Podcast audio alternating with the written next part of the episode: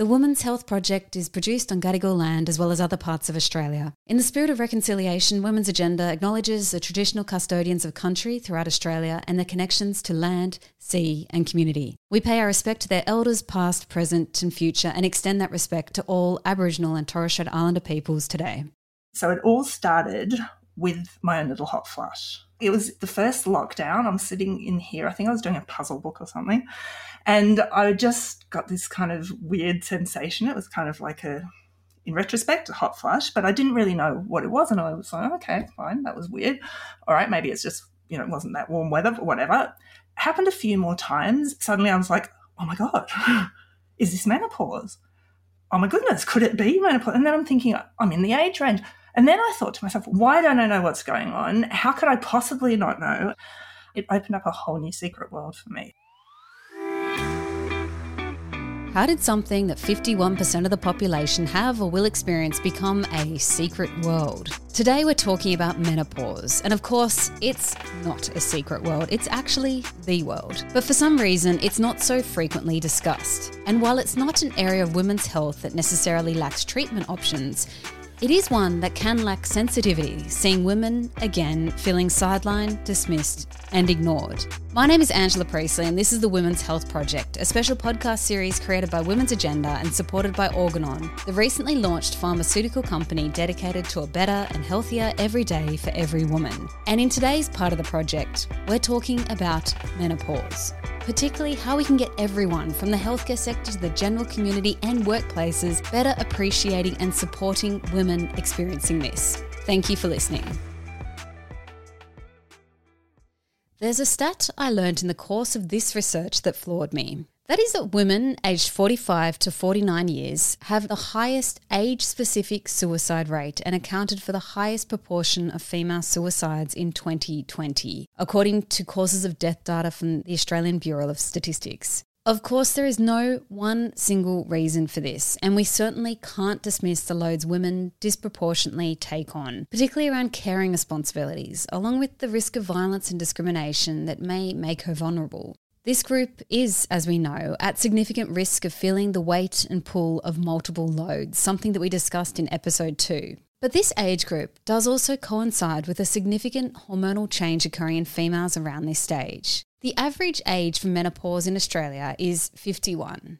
But the change, as it's sometimes known, often starts occurring years earlier. For these reasons, Professor Jayashri Kulkarni has been pursuing research in and speaking out about perimenopausal depression. Professor Kulkarni is the founder of the Monash Alfred Psychiatry Research Centre, and she wants more women to know that help is available. So somehow we've managed to just kind of overlook this dreadful statistic. And again, you know, if we had a focus on women's mental health, these sorts of things wouldn't go under the radar and we'd be able to provide meaningful, tailored treatments for, say, menopausal women in this instance to actually improve their outcomes and prevent some of those terrible, tragic stories. You'll hear more from Professor Kulkarni in a moment. Before we get there, I want to share an admission. I had not thought a lot about menopause before pursuing this project. We've published pieces over the years on women's agenda and it's been on my radar professionally, but personally, I kind of sensed its inevitability, but not so much more beyond the thought that when I reached that stage, I might experience a few mood swings, some hot flushes, and then my periods would stop. I haven't discussed what menopause might be like with my female friends of a similar age. Not like we would have discussed what getting your period may have been like when we were little girls. And yet, menopause is something every one of us has or will experience. It's something our mothers, sisters, and friends experience, something our female colleagues experience.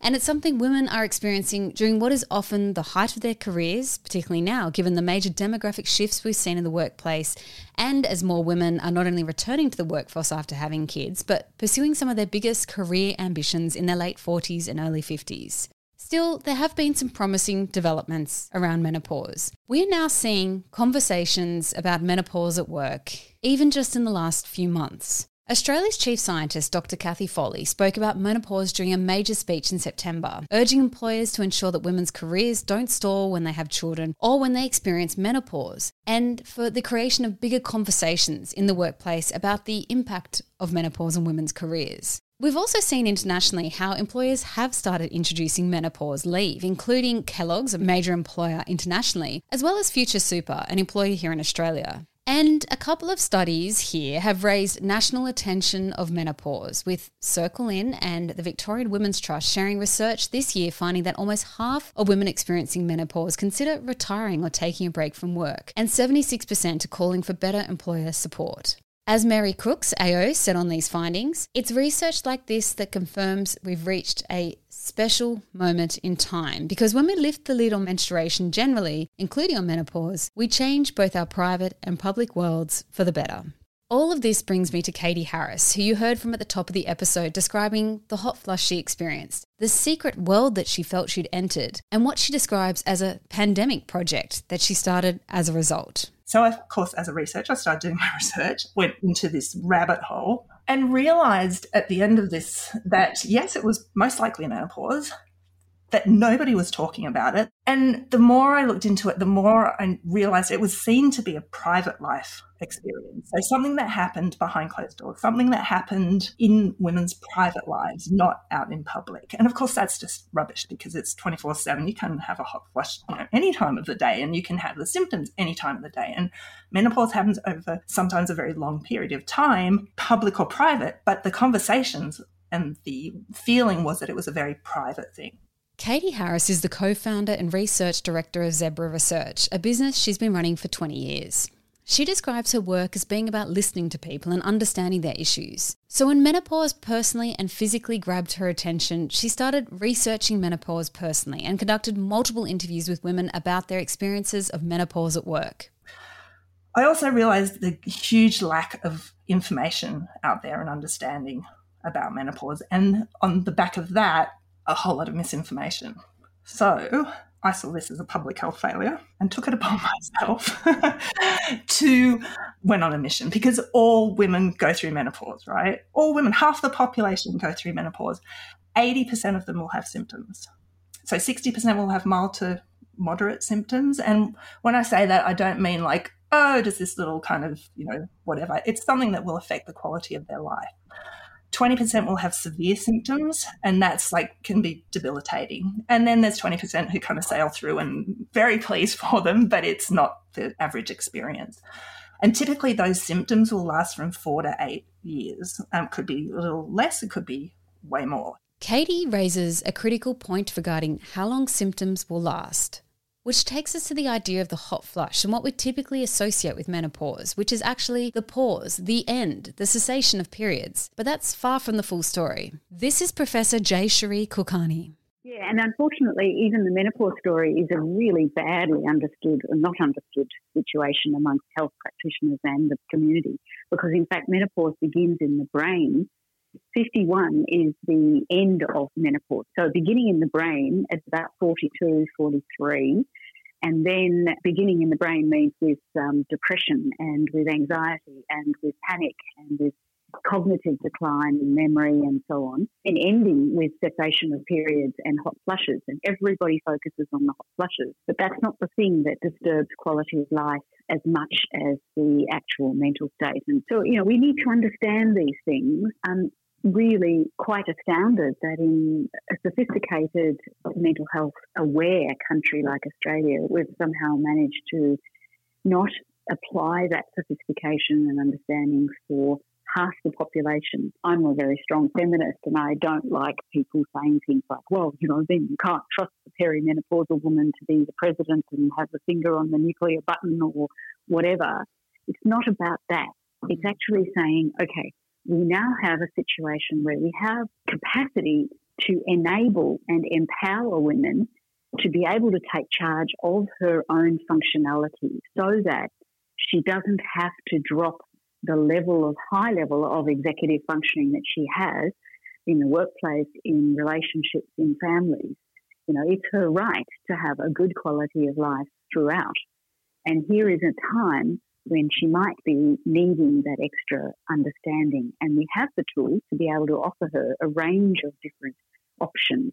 But it means that the health practitioner community and the general community need to understand that this is, uh, you know, where you go and this is what you need to do for help. at this time. Otherwise, it becomes that standard antidepressant psychotherapeutic sort of bent, which can have a little bit of effect, no doubt, but it's not targeting the issue. So mm. there's an example. We're not understanding the um, needs of women as different from men uh, leads to poor outcomes for many, many middle-aged women, and with the worst worst outcome of completed suicide. Katie Harris believes this is a core workplace issue that's just not getting the attention it deserves, especially given the changing workforce patterns. In 1978, just 47% of women aged 45 to 55 were participating in the workforce. By 2018, that figure had jumped to 80%. So you've got women who are at the pinnacle of their careers or just moving on that trajectory into senior leadership positions. They've got so much experience, they've got so much to contribute. And then menopause can and often does come and knock them sideways. And without good information and good support, that can mean that a lot of women who could be such incredible assets to organizations are leaving the workforce anyway, so not only that, I mean, it taps into so many issues. It's gender equity. So workplaces are not necessarily designed for women's bodies. We're biologically different, and that's not often taken into consideration. So it's a, an equity issue. It's an inclusion issue. So the opportunity to participate fully in the workplace. Again, that's, you know, menopause can really derail that. It's about well-being, of course. It's about productivity.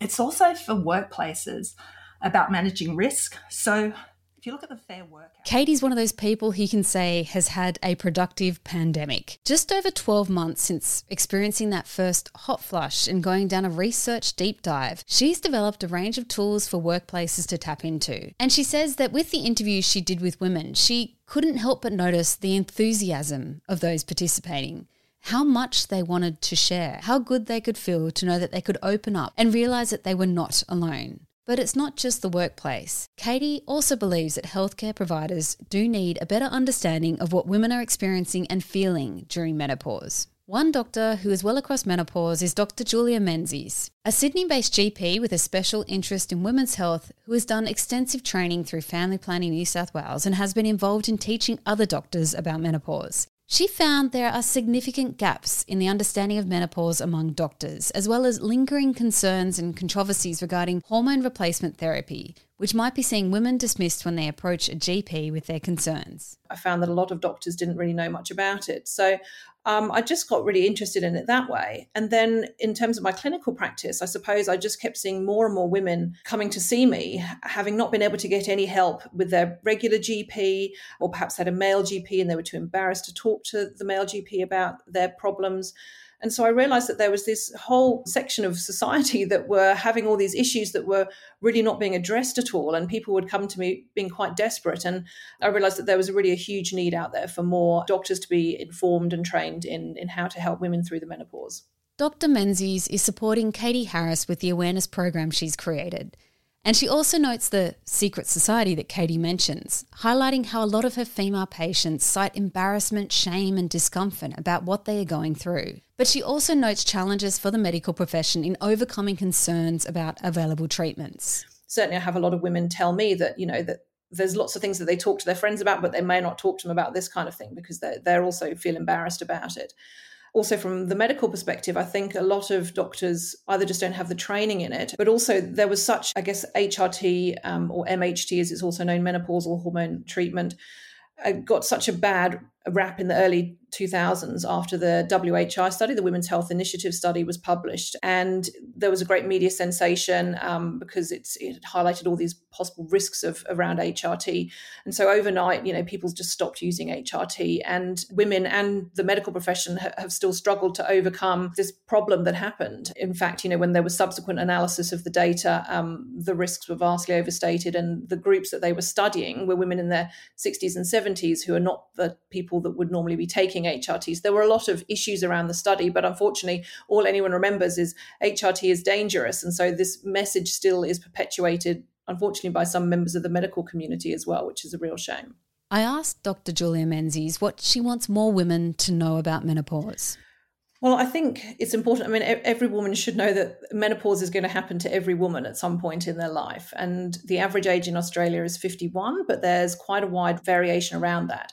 And some people can go through menopause early, so before the age of 40. So it's important just for women to have it on their radar because I think sometimes people think that it doesn't happen until a lot later or maybe it won't really affect them. And some people have very few symptoms or no symptoms at all, but the vast majority of women will have some symptoms. And it's important to know that although menopause is a natural process, some of the symptoms can be really quite debilitating. And there are some very effective treatments out there. So there isn't a need for women to suffer in silence because there are effective treatments. And so I think one of the main symptoms that women can present with are things like hot flushes and night sweats. Um, disturbed sleep. And these are things that people would maybe typically recognize as menopause symptoms. But then there's also other women whose symptoms may be more mood changes. And so they may have developed anxiety for the first time in their life, having never been an anxious person before. Or they may be having depression. Other people might be having other more subtle symptoms like joint aches and pains. And other people, their main symptom might be that they've noticed some vaginal dryness and sex has now become painful. So sometimes these symptoms are not, people don't realize that they are due to menopause. So I guess I would encourage women to be aware of there's a whole range of symptoms that can can indicate menopause or perimenopause, which is the time leading up to menopause, and to really encourage them to, to talk to a doctor about it. Dr. Menzies adds that she wants people to understand there are a wide range of treatments and options available, including lifestyle changes around diet and exercise. And she really encourages women to find a healthcare professional who will listen. And that's even if the first, second, or third does not. There are good resources available too. The Australasian Menopause Society offers a huge number of resources on their website, menopause.org.au. Dr. Menzies said with the conversations going on at a public level and what we've seen in the past few months in workplaces, that she is optimistic. I think if women can be more informed as to the treatment options, and also if, if doctors can also be more informed as well and have more confidence in prescribing these effective treatments, it could be really quite life changing for women you know, as we've mentioned, women are really often in their, the peak of their careers at the time when menopause is going to hit. And I've had I've had a lot of patients come to me and say that it's interfering with their work. They can't perform properly at work. Some people have even considered giving up work because of the symptoms that they're experiencing, which is terrible. And so I think that you know if more people were better informed about menopause and about the treatment options that are available, then we could have a much more productive workforce, women would have a better quality of life, and yeah, things would just be so much better for women. So I do hope that with increased publicity and awareness around menopause, we can definitely achieve this. There is cause for optimism when it comes to menopause, but there is also a lot of reasons to put more work into this topic, more understanding and support for those experiencing menopause. And that's everywhere from healthcare providers to the community and workplaces. We have discussed a lot in today's episode. If you or someone you know has mental health concerns, you can call Lifeline on 13 11 14 or you can contact Beyond Blue on 1300 224 636.